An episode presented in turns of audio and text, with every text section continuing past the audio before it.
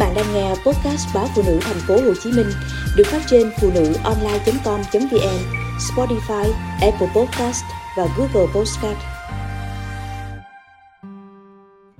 Độc đáo canh chua lương hèm. Lương có thể um, nướng, xào xả ớt, nhưng độc đáo nhất có lẽ là nấu canh chua với hèm rượu, bông lục bình. Hừng đông hoặc khi mặt trời xế bóng là thời gian tiện nhất để đi bắt lương. Để đi bắt lương, người ta cầm theo một cây chĩa. Chĩa bắt lương được nhiều người cho rằng do đồng bào Khmer sáng chế. Dụng cụ này làm bằng sắt tròn, đường kính cỡ 1cm, dài cỡ 1 mét, được tra vào một cái cán hình ống, ngắn nằm ngang, dài hơn 10cm, vừa tay cầm. Mũi chĩa được thợ rèn dập mỏng và chẻ ra làm hai, dài khoảng lóng tay, nối liền với thân chĩa cái giá, tức là cái sẻn để đào bắt lương khi trúng và cái giỏ để đựng. Rảo bước dọc các bờ kênh, các mé đìa, thấy dấu lương thổi bùng lên thì cứ cầm chĩa bắt xung quanh.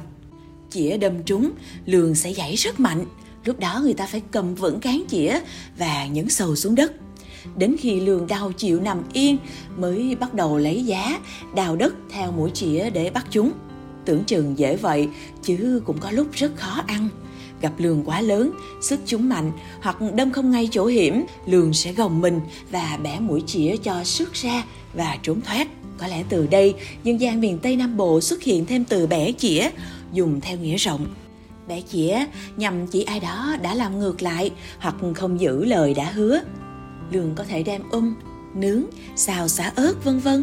Nhưng độc đáo nhất có lẽ là món canh chua lương nấu với bông lục bình và hèm rượu. Lục Bình có mặt khắp sông sạch miền đất này, chỉ việc dùng tay tét cọng bông lên, rửa sạch, chờ ráo là đã có đủ đầy rau bổi cho nồi canh để tạo vị chua. Người dân quê có thể dùng cơm mẻ, trứng kiến vàng, me xanh. Nhưng đặc biệt thú vị nhất là nấu canh chua bằng hèm rượu. Nồi rượu đế nấu vừa xong, cùi khắp rượu ra, trả tức vật dụng nấu rượu làm từ đất nung, hèm còn quá nữa, hơi bốc nóng lên cùng với vị chua đặc trưng múc vài ba muỗng nước trong mà trắng ngà trên mặt của hèm cho vào nồi nấu canh. Bắt nồi nước hèm lên bếp, chờ nước sôi thì thả lương đã làm sạch để ráo vào.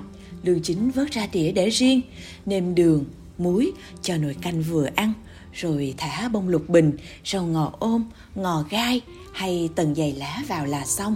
Múc canh ra tô, xếp những gút lương vàng ươm vừa chín lên trên. Nước chấm canh chua được làm từ muối hột, bột ngọt ớt hiểm và pha loãng cũng chính từ nước của tô canh.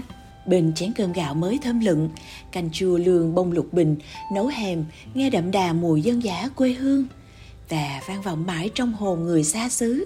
Chiều chiều sách chĩa son lương, bùn trơn, lương trượt, người thương đâu rồi.